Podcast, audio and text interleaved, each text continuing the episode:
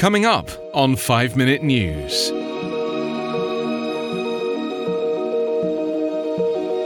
Man wearing fake bomb stabs two in London. First coronavirus death reported outside China. And Milan car ban. Drivers ignore anti pollution measure.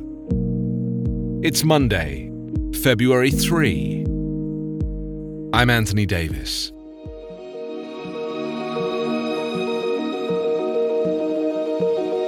A man shot dead by police after he stabbed two people in South London had been released from prison in January.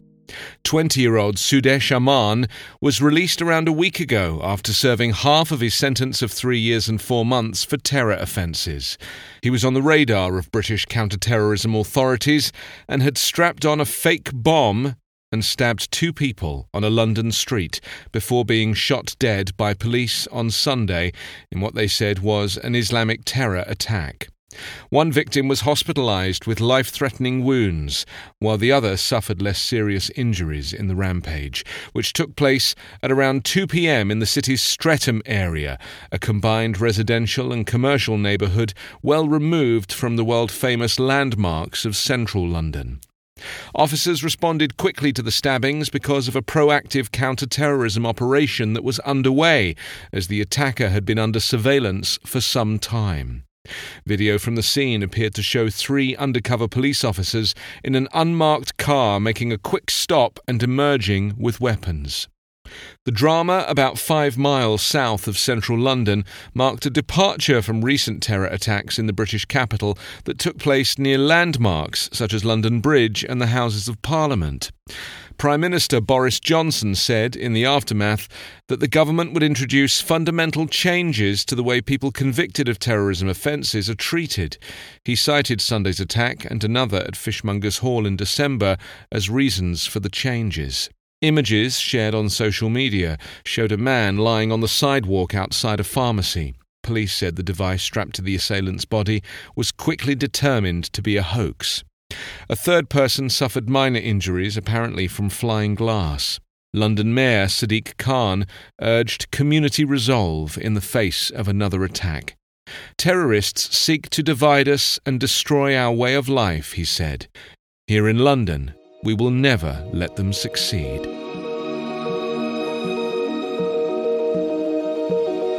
The first death from the coronavirus outside of China was reported yesterday, and the Beijing government took steps to shore up an economy hit by travel curbs and business shutdowns because of the epidemic. A 44 year old Chinese man from the city of Wuhan in Hubei province, the epicenter of the epidemic, traveled to the Philippines and died there on Saturday, the Philippines Department of Health said. The vice governor of China's Hubei province said the virus outbreak was still severe and complicated. A total of 304 people have died in China, the National Health Commission said yesterday. Infections in China jumped to 14,380 as of Saturday. At least another 171 cases have been reported in more than two dozen other countries and regions, including the United States, Japan, Thailand, Hong Kong, and Britain. Beijing is facing mounting isolation as countries introduce travel restrictions, airlines suspend flights, and governments evacuate their citizens, risking worsening a slowdown in the world's second largest economy.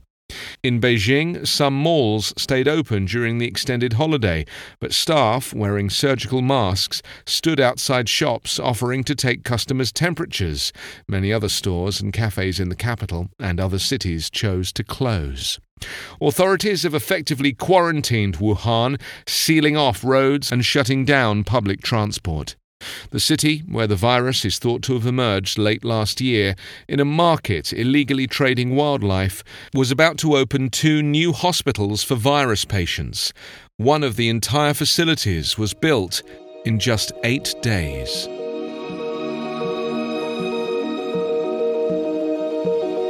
Italian police have handed out 162 fines in less than three hours to people ignoring a driving ban in Milan.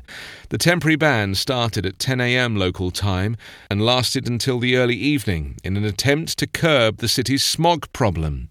But within just two and a half hours, police were handing out fines of 164 euros to those flouting the ban. Milan was named Europe's most polluted city in 2008, and smog remains a recurring problem.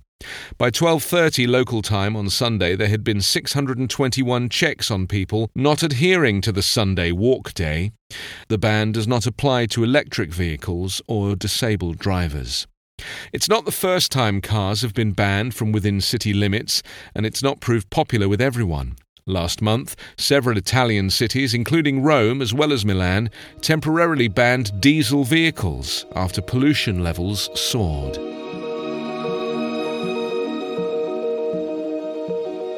You can subscribe to 5 Minute News with your preferred podcast app.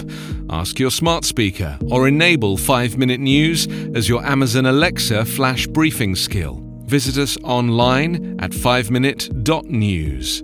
5 Minute News is an independent production covering politics, inequality, health, and climate, delivering unbiased, verified, and truthful world news daily. This is the story of the one. As a maintenance engineer, he hears things differently. To the untrained ear, everything on his shop floor might sound fine, but he can hear gears grinding or a belt slipping. So he steps in to fix the problem at hand before it gets out of hand. And he knows Grainger's got the right product he needs to get the job done, which is music to his ears. Call, click grainger.com, or just stop by. Grainger, for the ones who get it done.